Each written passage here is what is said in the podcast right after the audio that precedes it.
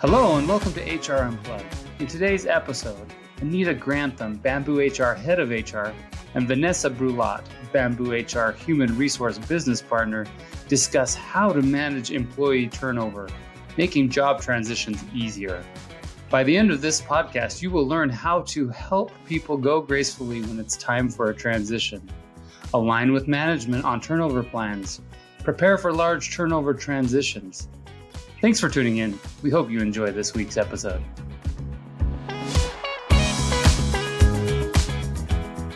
Well, in our last episode, we talked about what it means to be a good leaver. So, in today's episode, we want to do a deeper dive into what it means to make job transitions easier for everyone. And that could mean when people are laid off, when you have to let somebody go, or when an employee leaves on their own. So, before we dive into this discussion, we want to set the stage about why people leave on their own. Anita, can you share a few quick thoughts? Yeah, this was a great conversation um, last year or last last episode, and so it's really you know when people choose to leave on their own. I've actually got somebody on my team that I just found out about yesterday who's leaving on her own, and I'm super bummed about it um, because I think, you know, I want to actually create a transition for her that when she goes through this next time in her life, that she'll look at coming back to bamboo. So I think one of the key things here is to really support what they're doing. And even if you, before you look at a transition, whether they're leaving on their own or you're letting them go, you need to look at um, in general turnover for your organization. Um, is your turnover high? Is it low? In my case, this is definitely regrettable for me. I don't know that there's anything I could do to retain her because of the circumstance for which she's leaving. But at the same time, I want to manage the impact of the team because people make up their own stories and we're not at liberty, liberty to talk about why people go. So, you know, I think it's good to look at your average turnover for each department and keep in mind that your turnover targets by department should also be different right? Like in HR, I like it to be 7% regrettable, 7% non-regrettable for a roll up of 15 overall. If you have a early career CX, customer success, customer support org, you can go up as high as 25 to 30% turnover. Same with inside sales. So don't anchor to one turnover goal for your entire organization. Definitely look at it by department and measure it and benchmark it to your industry. If you have an organization or department with no turnover, I always get curious about that. I'm like, why is nobody leaving? I think that's interesting. There could be something in there. So there's just a few thoughts. We have a statistic here that the 2021 Bureau of Labor Statistics report cited that overall turnover rate is 57.3, but that number drops to 25% when considering only voluntary turnover, 29% when considering involuntary turnover, and just 3% when looking at high performers. I'm not sure if I buy into those statistics and I want to know more about where they came from, but we thought it was an interesting point for us to simmer on as we have this discussion. When I think that when you talk about kind of the regrettable versus non-regrettable, one one of the good points there is this should be a cadence that people look at consistently like get ahead of turnover before it happens or just understanding it constantly so that you're not surprised when things keep happening and all of a sudden you're like oh this last year, look at our turnover. It should be something that's in a constant conversation and part of the strategy of like, how can we retain our top talent? How can we make sure we don't have non regrettable turnover there? Um, because then it really affects, uh, you know, you as a leader too. Um, and we already have so much on our plates. Adding that to the pile is just so much weight.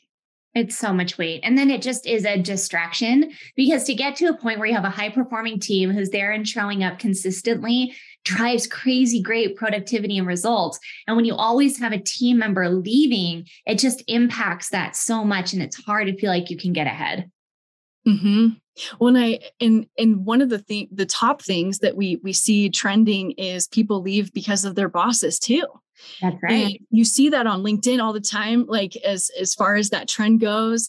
And when you network with people, sometimes you see like, okay, yeah, that's like a, a top reason for leaving. And and sometimes it's just not having clarity in the role. Maybe it's not communicating. Maybe it's the individuals not feeling like they have an open and safe space where they can have those open conversations of things that aren't going well. I know we had that podcast episode about stay interviews that like insert, you know, shameless plug here um, about the importance of those and you know that can help prevent that as well because that could happen yeah. And that's why we want to give you tools to get ahead of it. So, just like our team members don't want to be surprised when we let them go, we don't want to be surprised when people leave our team either. Mm-hmm. When I like what Angie said, are their expectations of their boss realistic? And that's totally fair. It is. It is really fair. And really, I don't like the word expectation. I think it leads to a bunch of things where you don't really know what you can count on. So I like things to be explicit where everybody knows this is what you can count on me for. This is what you can't count on me for. And then that way you're aligned and going forward. And we're not holding people to standards that we just don't share, but we keep in our minds and everybody else fails. Mm-hmm. Well, and that's why I like that, eh, you know, coming to agreements conversation that we have a lot within our teams of what are we agreeing on together? And if we're not meeting agreements, it's easier for each to point back and be like, oh, yes, we didn't hit the mark on that and it was a miss. For sure. For sure. Well, let's discuss employee turnover a little bit deeper. I know that we're getting a lot of engagement in our chat. So thank you for all the commentary. We'll try to get to everyone, but I know you have some really good advice on this topic. And I want to start at the beginning. Our first question for this is How should HR leaders align with management on turnover plans? This can be so broad, but let's talk about when people leave on their own. What would you recommend? Great. So this is a difficult area, but I don't think that it has to be. Um, and so when people go to leave on their own, I really want to analyze why they're leaving and figure out what's really going to happen as a result of them going. Um, so I think it's important that you don't want to negotiate when somebody leaves, like they've made their decision. I'm a big fan of no dives and saves. You've heard me say this before.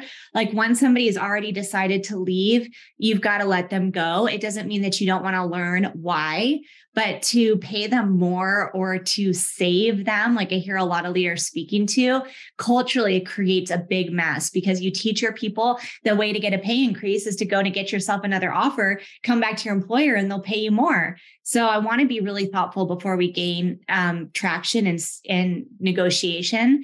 Um, also, if you're committed to a pay philosophy, you wouldn't be negotiating, right? You already believe that they're paid consistently relative to the scope and autonomy level of their role compared to peers in similar jobs that they're in.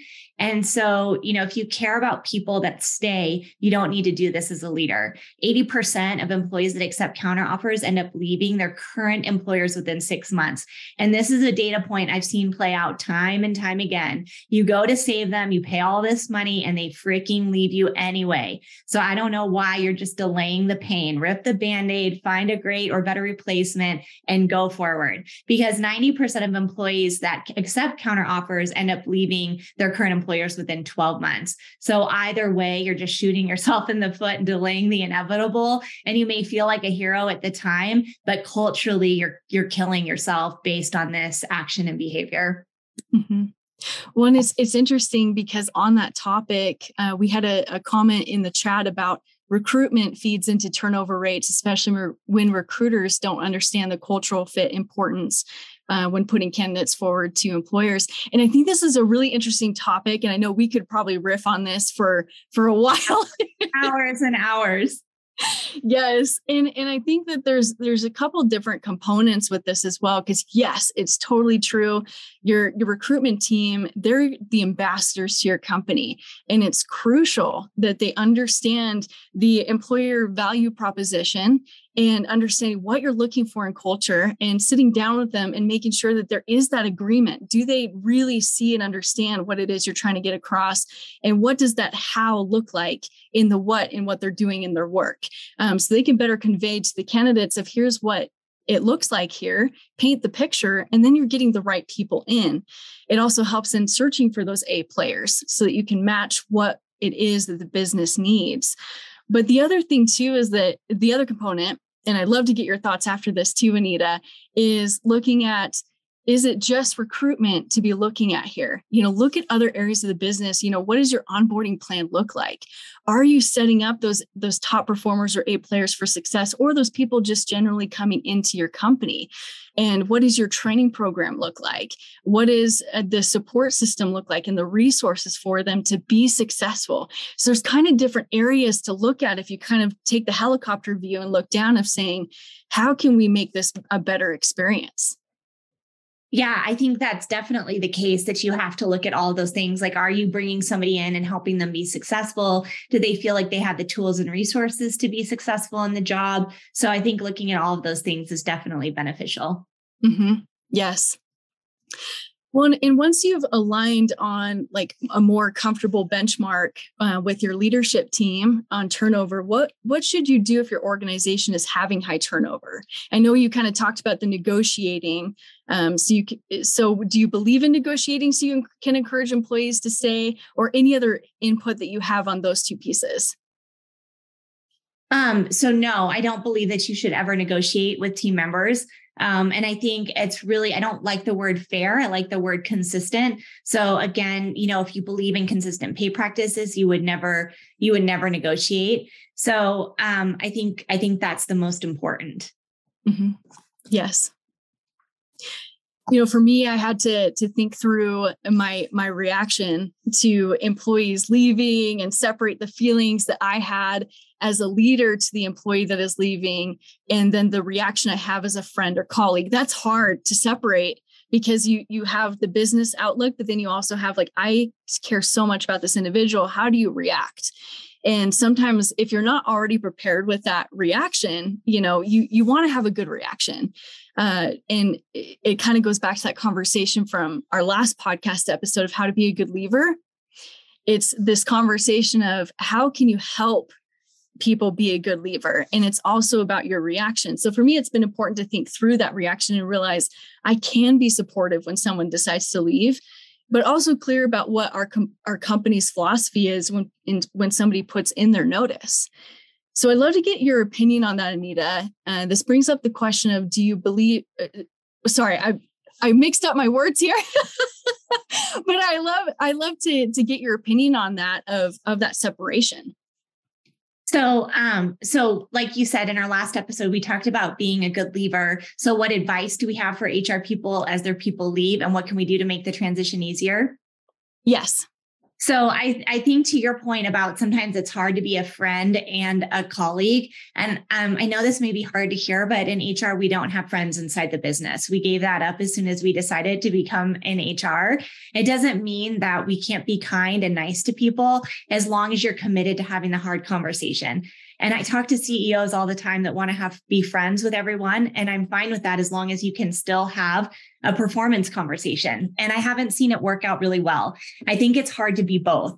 And so it's important that you establish some clear boundaries where you still show that you care about somebody. At the same time, we're here to perform against the results of the business. So that would be point one. And so if you get to the point where both of you see it the same way that it's not working, the relationship is not workable to go forward, you know, one thing I think for team members is you want to make sure that you leave things better than when you found it.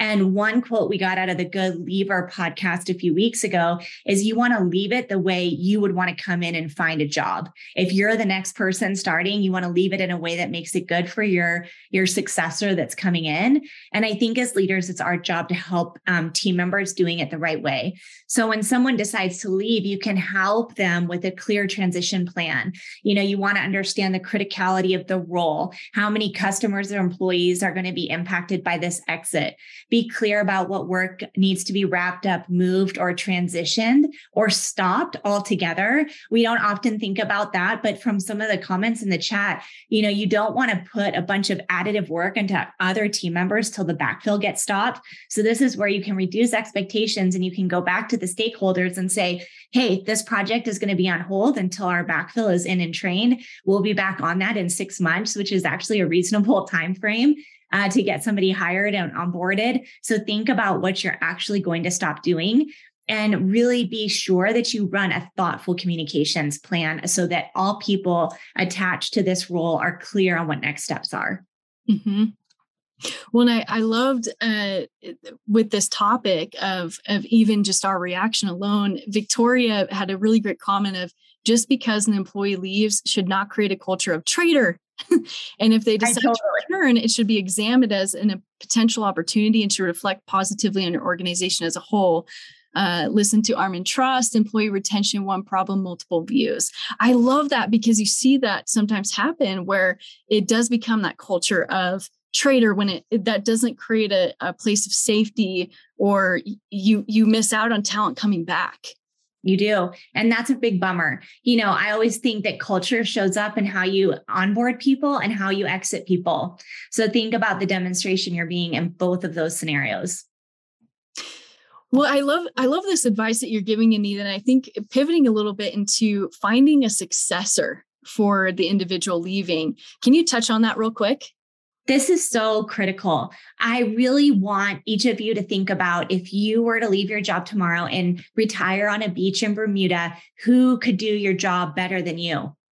Do you have your department, even if it's a department of one or three or 10, in a place where it could run without you? And I really want you to do this because I want you to be able to go on vacation. A lot of HR professionals don't feel like they can leave to go on vacation because who else would do it for them? And I think it's really important. You should always be looking for somebody to take your job. And as a leader, you should have three to four people ready in the stable that you're helping grow into that next step. You know, the timing to leave has to be right. But as you're waiting for that time, how are you growing your team? One of our key pillars as people leaders is growth and development. So I want you to think about how much time you're spending on that stable of successors and know that it could take three to five years to build them into that role. And it's completely worth it because you get to have better harmony in your life. They get to grow and learn things that they want to do. Um, and you have to also be clear that the business has to be willing and have a place to grow you into. So you may lose people to other organizations, but at the end of the day, I found I can sleep better by really giving my all and developing people as much as I can. I love that. And I love to get your advice on something. I've seen a few comments and so I'm kind of compiling a theme here. Yeah. Is for for lean teams where they might not have anybody to either back up for holidays or there's just not succession planning. What advice would you give to somebody who really needs a break because we all need that break. We we there's so much we're doing. What advice would you give to help them out? So, and many times when I've been in, in, a small team, I go to IT, I go to finance, you know, we did this originally when I started at Bamboo. We owned payroll. We actually transitioned it over to finance. Our team is still the backup for payroll so they can go on holiday. So our team will cover it. So go to other teams that you work closely with because I get that nonprofits and small teams are on limited budgets, but don't feel like you have to look inside your own team. We're all a team of one inside an organization. So what other team members would want to be curious about a tour of duty in HR? That's a perfect way to cross train somebody in. And also, this is where you've got to manage by agreement versus expectation. When you decide to go out on a holiday, you can say, these are the things that are going to get covered if you need it. Everything else can wait until I get back. We can do that for seven to 10 days. There's no reason why we can't, but that's where you can be the demonstration of that and say, hey, my friends in IT are going to handle X, Y, and Z. My friends in finance are going to handle everything A, B, and C and, and put it out and then learn, get back and be like, what worked, what didn't work, where did we have gaps, you know, and if there's an oh crap, that's where you might want to get approval for outside counsel to be on speed dial. So if you really have a significant team member issue or God forbid something really bad happens, so you've got to spend 2 to 3 hours of outside counsel's time to help you on your vacation, I still think that's okay. I love that. And I love that you talk about it's kind of it's it's just creating a plan of attack. It's kind of the uh, the I'm going to say this analogy wrong. It's the hit by the bus scenario. Uh, I can't remember what it was. I'm get, I'm saying it totally wrong. Is it the what what was it called? I don't know, but I remember last last podcast everyone was like the bus book, and I'm like, oh no, we don't want the bus book. Let's have the beach book. Yeah, okay, we'll call it the beach book because that's happier. yeah, yeah. So with the beach book it's just creating that plan uh, and and having everything ready and i like that you say like when you come back see what worked and didn't work but there's also like not not only like your finance and it teams like there's things that if you can set up for your leaders what are some frequently asked questions that you get that you can like help create some resource page for your leaders that they can self-serve while you're out? So with the non-urgent things they can get answers quickly and still feel like they're being supported by you that's a great call, Vanessa. You know, you don't have to have an employee communications platform. You can have a Google document that's locked down and it's like, where do I go if I have this? What happens if I need this? How do you create self service? And this is a big theme that we've talked about before. How do you teach your leaders to fish and make decisions and use you as a resource? And it's a great opportunity for leaders to continue to learn and grow while you're on holiday. Yeah. One, I love what uh, Virginia said in here is I'm in a small company and I do all of our HR and operations, but I have a lot of my duties mapped out on SharePoint. So finance or my boss can cover things while I'm away, which is amazing. Yeah, it's a great point, Virginia. It'd be great maybe if you could share what are the outlines of things you have on SharePoint. Maybe that would be useful for all of our heroes to be able to have a template for a beach book or a continuity binder, as Patricia properly states. Well, before we we turn to the the next topic, there Catherine had a really good comment in here, and I'd love to riff on this for a second. Is it's talking about critical roles and and turnover, and I thought this was really good for the audience. Is the planning of upper management for offboarding of employees is oftentimes not realistic, and they don't understand the timelines associated with critical role turnover. Um, what do you have anything to add there?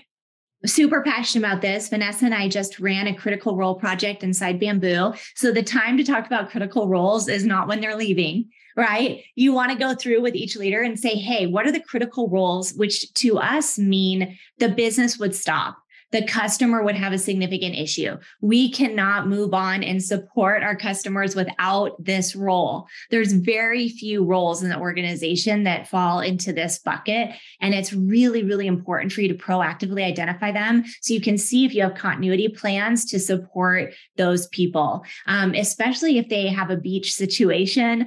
Um, you know, who's there to back them up? And we often don't find that until we're in a bunch of hot water. I'd really encourage you to proactively identify those roles and figure out how you have continuity plans around them. It's it's high risk when when it's not being looked at constantly. It is it is and it's an important thing to refresh on your same cycle as you do talent review. Yeah i love that.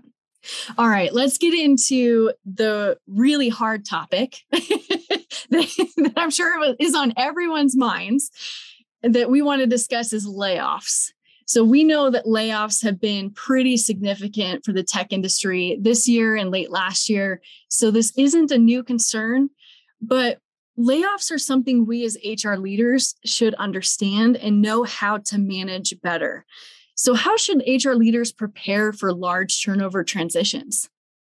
So this assumes that you've already done all the due diligence and you've decided this is the only thing that you need to do to reduce costs. Like you've you've taken away travel expense, you've minimized your benefits costs, You've done everything you can do. And if you don't reduce your cost basis from a team member standpoint, your business is at the state where it will flounder or fail to exist. So we've done all of that work, which we've talked about in other episodes. We can go through it deeper if we get some questions in the chat about that. So you're at the decision that layoff is the next step. I just want to tee that up that there's been a lot into it yeah, CEO takes a pay cut. I've taken pay cuts before, the whole management team, all of those things. You've gone through all of those things and you've just decided that this is the only way forward. So we all know that humans and benefits are our two largest expense line items.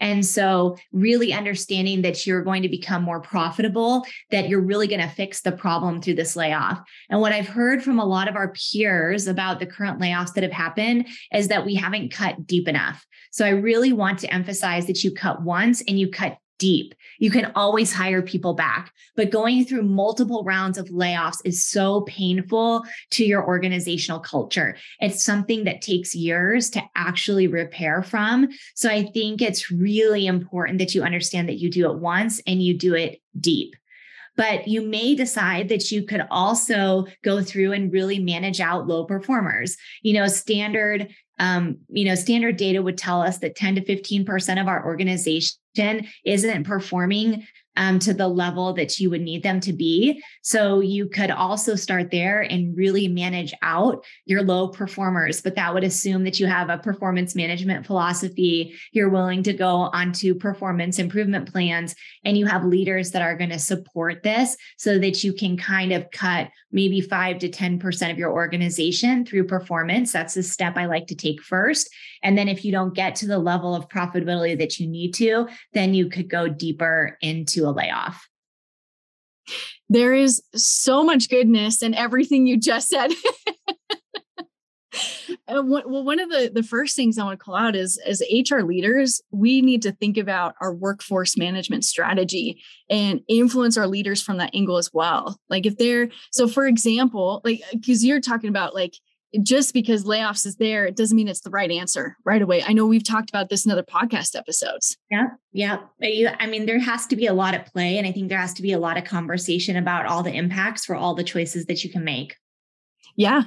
And and it's it's thinking about like if we think about just the workforce strategy alone, if there's people that leave your organization like a backfill for a senior position for example, pressure test the leader to see if a senior position is really the need because maybe the current team has a lot of seniors already and we could like senior roles and we could hire for somebody more junior or we could look at the scope of work and the business needs to allow for a level a lower level to be hired in. So right there you're able to financially strategize. And so it's like kind of that point in time of really making sure you're constantly thinking about what are all the different directions here and that's a viable motion. I mean, there's a number of companies, usually owned by private equity, that have a whole philosophy of you're only hiring junior team members and you're growing them up quickly. And your level of senior management is very light and very thin. And then you're managing costs based on spans and layers, which means I'm a leader of humans and I have six to eight direct reports. And you don't let somebody be in a leadership role without six to eight direct reports. And that works. Like that works and it's super, super effective. I think it also depends on the phase and stage that your business is at and what level of talent you need to meet those strategic objectives. So, an exercise I think we need to do more of is saying, hey, this is where we want to be in 2030. This is the vision of our organization. These are the product lines that we're going to have. What are the skills and capabilities that would require us to deliver on that vision? And what is the gap between what we currently have in talent and what we need to get there? And then we decide if we're going to build or buy to go forward in it. I love the builder buy analogy yeah. because as soon as like you introduced that that phrase, I was like, oh, it makes complete sense. Yeah. Yeah, I mean it's super um you might and some teams get over indexed on either one and there's pros and cons. I think you have to have a blend, but again it depends on the growth rate of the organization, what the pace is, how much you need to get done, how quickly you want to do it. All of those things weigh in and yes, Uma, it's challenging. It's never easy. Yeah. Well, another thing I want to call out that you mentioned is taking a look at the non performers. And yeah. if you have people who aren't rowing with the rest of the team in their work and are dragging others down and how they approach their work, it could cause teams to fall behind on roadmaps and hurt the overarching company goals. So when we think about when you think about your overall performance management strategy and do your management have the right tools and resources in place to not accidentally run into the sunk cost fallacy or in other words the escalation of commitment bias where you've got managers holding on to people for too long because they've already made such a large investment on when their performance is below expectations. That's that's something that could totally happen. Um, but just as another avenue too of looking at okay, where are we at with with our uh, with our employees and what does that performance look like? Yeah, it's it's so important that you look at um, performance all the time. Because if you can show that you're actively managing out low performers, when these decisions come up, it's going to be much easier. And you can point to the work that you've already done to manage performance relative to results in the business. I actually think that if we were better at managing low performers on a consistent basis, we would not be in the place to do layoffs as often as we have been. But there's there's one other point that I want to add to this that you could also do um, before you lay off um, that I think is another practice we could talk about too, Vanessa. Yeah. Oh yeah. Well, you don't want people sitting there twiddling their thumbs. You and, don't. Nope. the, you know there's there may be other areas of the business where the workload is low and other areas of the business where the workload is high so getting an understanding of what the state of the state is so you can influence bringing people who are in the low workload areas to assist in those high workload areas to save on resources and keep the business running. Um, you know, like for example, we've talked about this before of like the recruiting team, like hiring is low right now, but we can use you can use recruiters in other areas of the business. They hire for your roles and they understand what you're looking for. And there's a lot of p- places that you can pull them into. So, what are those different roles you can kind of utilize the resources you already have to to help?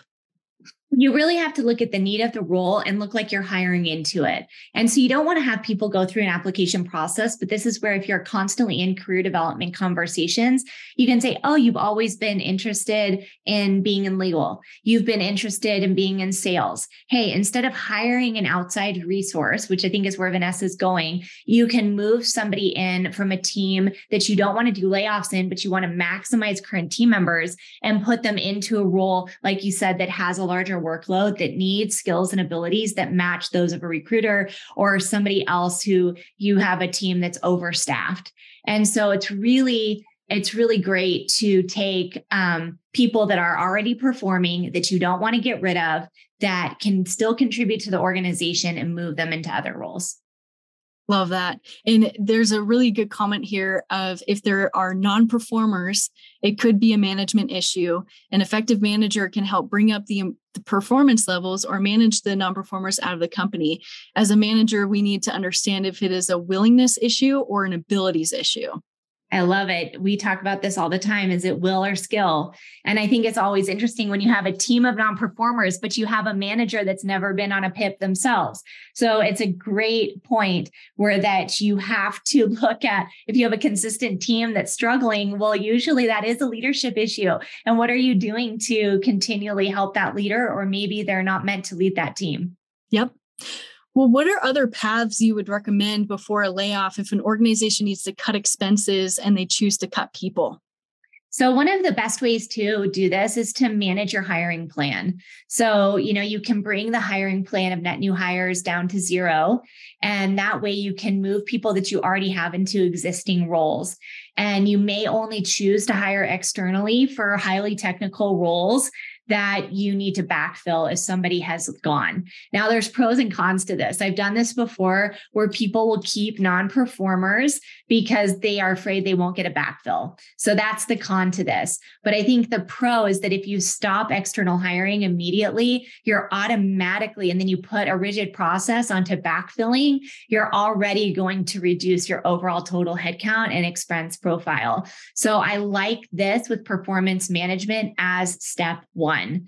Simultaneously, you would also look at your real estate footprint. You know, a lot of us have big real estate bills and we don't have people going into the office. Or you might do something different. You might say, hey, we're going to keep this footprint and everybody's going to need to come in. We see a lot of companies that are doing that. So I think both could be effective in increasing um, performance.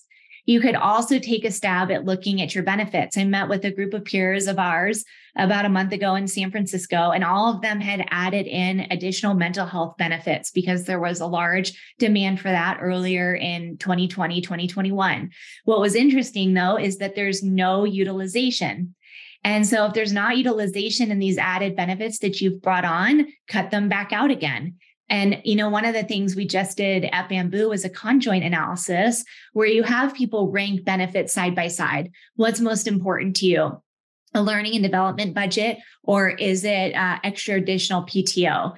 And then you put like what's most important to you a high deductible plan with um, you know low prescription cost which matters most. And when you do that you can understand the prioritization for your team members and their loved ones so that you can make sure you're putting money into the benefits that matter most. Now be careful if you strip all of this away you're also stripping it away from your top performers. So there's a big impact risk here to culture and morale of the people that you need to stay and continue to gut themselves to get the business to perform so i always encourage all of us us to take care of the living.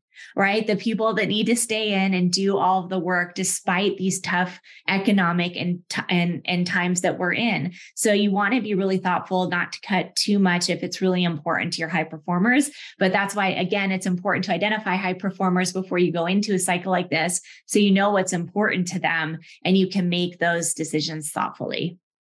Well, Heidi asked, uh, "What did we call the survey?" I can't remember what what we called it when we sent it out to the rest of the company. Uh, it's called a conjoint analysis. And um, we actually hired somebody outside of Bamboo to do it. So um, you'll want to look for a data analyst that really has skills in this. It's really fascinating, especially if you have a larger team member base. So it's something you could definitely look at. And then I also, while I love some brokers, some brokers are great, brokers are incentivized to do for themselves. And I think you have to have a firm point of view on what your outcomes need to be. And you need to have a really firm voice in guiding them for what you want to do and benefits. Otherwise, you risk getting to the right outcome. Mm-hmm. Well, Anita, a lot of companies have had to do several rounds of layoffs. Uh, what do you think about that, and how can companies avoid it? Well, I think you can go through all of these things that we've kind of laid out, right? You slow your hiring plan, you manage out non performers, you look at extraneous costs that aren't providing impact to your top performers. And so I think all of those things need to be done, but I don't think they need to be done in tough economic times. I think they need to be done all the time as running a strong people team. Those are the things that you do all the time because you always want to be efficient, right? So, so don't look at them only in times, um, you know, famine, if you will. So if you need to go ahead and do a layoff, you know, I think you cut once and you cut deep. Like I've said that a thousand times and I'll continue to hearken to it. Doing multiple layoffs is a performance and culture killer that I think none of us want to get into. You know, a study of over 4,000 team members who survived a round of corporate layoffs found that 74% decline in productivity because they get afraid. Am I going to be next? Right? Am I going to be next? 69% reported a decline in the quality of their company's product or service. And I think it's because you force people to think about their own well being and they start thinking, should I look for another job? I mean, when you decide to do this, you introduce a giant distraction into the product and service that you deliver. And I think oftentimes we don't look at the second and third order consequence of these decisions you know, people say that customer service has declined and they were less likely to recommend their organization as a great place to work. So you definitely pay full price when you decide to go through a layoff. But mm-hmm. you can always, you know, you can always hire people back and you can bounce back too with with strong efforts. But I just want you to put a lot of thought into it before you do it. Mm-hmm. Well, what's the the bottom line bottom line advice for layoffs? Well, if you could give one, like what would it be? I think what you do is you take care of both the people that survive and you do excellent care for the people that are leaving. So when we saw a lot of the layoffs start to take shape about a year ago, there were a number of companies who did big posts on LinkedIn and they talked about that they were doing layoffs from the company point of view and they proactively asked their networks to hire them on. So they were saying, we're laying off teams that are specialized in this, this, and this. If you're hiring for these things, please contact me and I will give you the names. So I think you've got to take care of the community to make sure the community takes care of you. So I always open up my network. I make reference calls. I make introduction calls for these people. I want to make sure that they land in a good space. And I take that on as part of my duty and ask my team to do the same. And so it's really the way that you do it. It's how people feel is a big part of it. I think you give them extra severance and health benefits because you want them to have time to land on their feet. And you also just want to make sure that you recognize it's not just the person that was working on your team, it's their loved ones that you're also impacting. And so, one great example I heard about um, I forget what bakery it was. You would recognize it. it was a big bakery. They were going through COVID. They actually called Walmart and said, Can you take some of our team members? Like, can we give you some of ours so they still have jobs? And then that way we can bring them back when we come back online. It was like Paradise Bakery or a bigger parent company for that. And I thought, how awesome is that? So if you're a C suite group and you see an adjacent competitor going through hard times, how can we reach out and help each other? Because we are all human at the end of the day. And I think it's important that we reach out and ask for help in ways that may seem unconventional. We can create great things together when we think outside of the box. I love that uh, thinking about is that that partnership in the community because a common bias that I would see in hiring because I was in recruiting for almost a decade a common bias I saw from different companies was if somebody is laid off there's an immediate bias that they were the worst performers that they were the bottom of the pile. And that is not necessarily the case. You don't know what thought was put into the layoffs and really take that bias out and think about the person as, as an individual and ask like the questions around like okay what is your experience? What have you done? What are the things that you were most successful on? What are the projects that stand out? Like focus on what they have delivered and not let that bias control of like i'm just going to write this person off because they were part of this initial layoff and uh, it's it, it it's not um helpful. And it, it's already scary enough for these candidates going out. And so having that good community partnership is crucial it is. And and like you said, Vanessa, you need to seek the context about why the layoff happened. Don't assume there are low performers. You know, 33% of HR managers say they're more willing to hire somebody who was recently laid off. I mean, I think there's benefit in that. We talk about a state of entitled team members um, that was that still is pretty rampant. I think when you hire somebody who was laid off, I think they come in with a sense of gratitude and excitement for a job that maybe they didn't have before. So I would definitely be open around around those topics. Mm-hmm. Yeah. Well, before we wrap up, I just want to spend a few minutes on how leaders can help employees when you need to let them go. What do you recommend when it's time to fire or manage somebody out? You really have to put on your empathy hat you have to think about the things that they're going to care most about. And those things are severance and health insurance, right? How long will I get paid? And how long do my benefits go for? And what else can I count on? And so that's where these extra services of resume creation, additional ways that you're helping them go out and secure re- um, interviews and things like that. You might hire a third party to help them build their resume, make connections, those types of things. So I really encourage you to put yourself in their shoes and think about what you would want if you were getting ready to go to that transition. You know, be honest and be kind. Let them know if you would be a reference for them. Talk to them about what they want to do and how you can help them get on their feet, even if it's a, temporary or contract position until they find a full time job. I mean, I've gotten so many calls lately where people are like, Can you just help me out? And I've just been a sounding board for like, Have you talked to this person and this person and this person? And that's why no matter what stage or phase of career growth you're in, you always want want to care for your network and your relationships because it doesn't want to be a thing where I just lost my job and I'm reaching out to you. So I think it's really important that you really mind that network because you might need it for yourself or those that you care about. Mm-hmm. Thank you, Anita. As always, I have learned so much from you in this episode, and I really enjoyed this discussion. I think we hit on a lot of different topics and love the, the conversations that have been happening. Well, before we wrap up, uh, would love to, to answer maybe one uh, Q&A question if anybody's got one. Yeah, uh, do it. So if you've got a question, let us know in the chat. But one one of the things that I wanted to to call out was um, Andrew put in, thank you, Andrew. I know that you've been commenting a ton, so love all the interaction there. Uh, Andrew said, I work for a company whose CEO is broadly considered the second highest overpaid CEO in America. And rather than a just comp, they cut coffee budgets for traveling em- employees, which was a culture killer. Yeah. I mean, that's where us as HR have to be truth tellers right? And we have to say, hey, um, is that really going to be the effect that you want? Like you're in a crisis, a performance crisis, right? Your customer is no longer buying your product, and you think cutting coffee is the way to your team members' heart. That's what I mean, like talking about um, you know, the living is really, really important. And cutting out coffee just seems like penny wise and pound foolish. So that's where I really encourage you to go in and you can't be judgmental, you can't be harsh, but say, help me understand how this is going to drive the outcome. What problem are we solving by cutting out the coffee budget?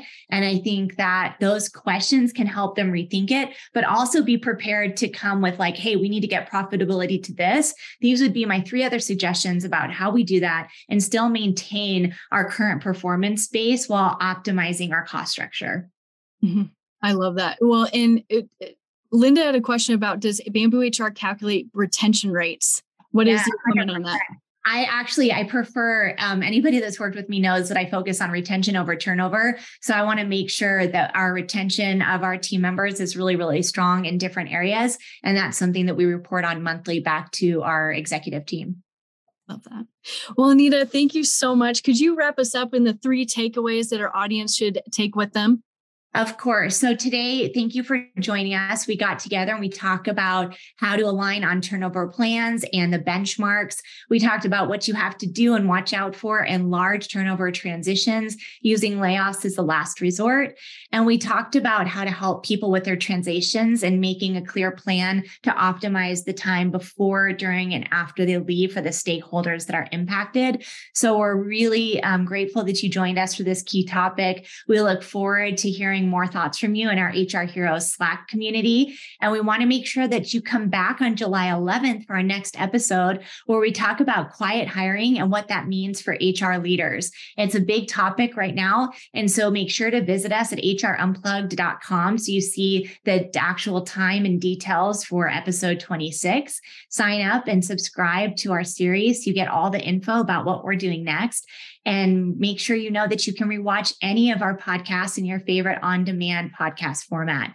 Please subscribe and leave us a review. We count on you to develop great content that you want to come and listen to. And we love you all, heroes. Keep doing awesome work out there. We're so grateful for everything you're doing to make cultures great and have a super day. Thanks, Vanessa, for being with me today. Always a treat paying with you. Thanks, Anita. It's been fun. Have a super day. Thanks for joining us for HR Unplugged. This series is brought to you by Bamboo HR. Visit us at bamboohr.com slash hr dash unplugged for video versions of the podcast, additional resources, and to learn more about how Bamboo HR sets people free to do great work.